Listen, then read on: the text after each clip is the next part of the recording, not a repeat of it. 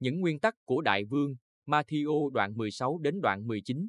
Dù phải dành thời gian để đáp ứng nhu cầu của đông đảo quần chúng đói khát, để đối diện với những chống đối ngày càng tăng của những người lãnh đạo tôn giáo và lãnh đạo thế tục nhưng Chúa Giêsu vẫn dành ưu tiên một cho những môn đệ của mình những người sẽ tiếp tục công việc của Ngài trong những ngày sắp sắp đến. Tất cả những phép lạ và ẩn dụ, những lần chữa lành và những bài giảng ngắn đều tập trung vào những môn đệ trung tín nhằm chuẩn bị họ cho những ngày gian khó hầu đến. Sau một thời gian thọ giáo, được trực tiếp nghe, được tận mắt thấy mọi việc từ nơi thầy của mình, các môn đệ bước vào cuộc thi trắc nghiệm, còn các ngươi thì xưng ta là ai? Hay nói cách khác, đối với các ngươi thì ta là ai? Ferrer đã buộc miệng trả lời một câu chuẩn không cần chỉnh luôn, Chúa là đấng Christ, con Đức Chúa Trời hằng sống hay Ngài là Chúa cứu thế, con Đức Chúa Trời hằng sống. Đối với nhiều người thì Đức Chúa Giêsu chỉ là một tiên tri, một ông thầy chữa bệnh, một học giả uyên bác hay thậm chí là một lãnh tụ tôn giáo xuất sắc. Song đối với các môn đồ mà đại diện là Phêrô thì Đức Chúa Giêsu còn hơn là một con người vĩ đại, vĩ nhân, Ngài là đấng cứu nhân độ thế, đến từ Thiên Chúa. Đây là cột mốc quan trọng trong hành trình đức tin của mỗi một người tin thờ Chúa.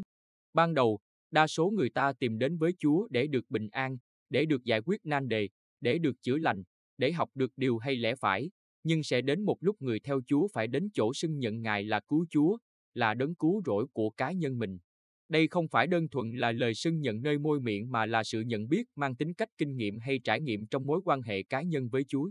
Ngày nay ta thường gọi biến cố hay sự kiện này là gặp gỡ Chúa cách cá nhân. Đối với nhiều anh chị em sinh ra trong gia đình có đạo hay gia đình tin thờ Chúa thì đây chính là lúc mà họ mới thật sự nhìn nhận rằng Đức Chúa Giêsu là cứu Chúa của riêng mình chớ không phải là Chúa của ông bà hay cha mẹ mình như trước đó. Gặp gỡ Chúa cách cá nhân là vậy đó. Nếu hôm nay Chúa đột ngột hỏi anh chị em rằng, đối với con thì ta là ai?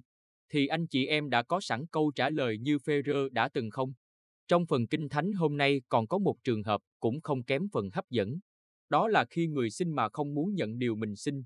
Chàng trẻ tuổi này đúng là ô cơ toàn tập luôn nhan. Dâm không, gian không, dối không, chiếc, người, không, thạo kính cha mẹ, yêu quý mọi người. Trẻ mà đã biết quan tâm đến đời sống tâm linh, biết lo cho phần hồn của mình, sự sống đời đời, thì đúng là hàng hiếm rồi, đúng không?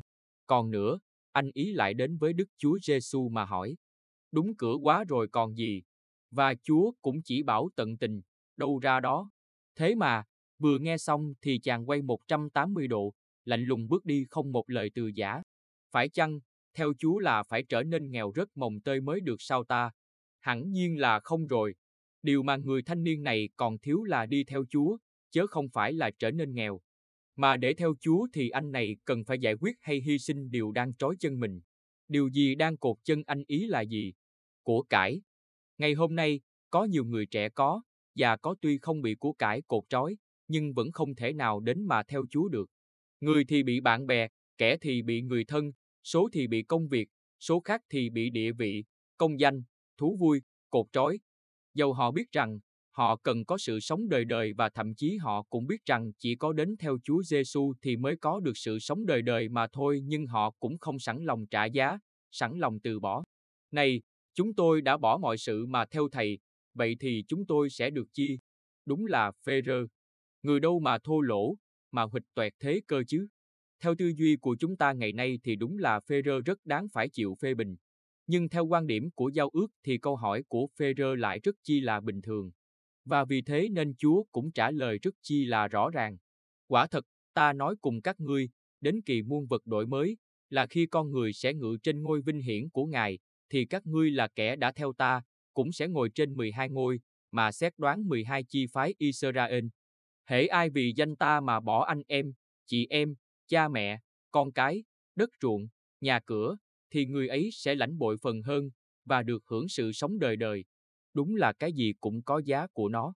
Thế nhưng, so với những gì ta sẽ nhận được ở đời này và đời sau thì những gì ta từ bỏ hôm nay để theo Chúa thì đúng là một trời một vực. Anh chị em hiện đang là ai, anh trai giàu có kia hay chàng phê rơ nhiệt thành bên cạnh Chúa? Vấn đề không phải chúng ta bắt đầu ra sao, mà là kết thúc ra sao.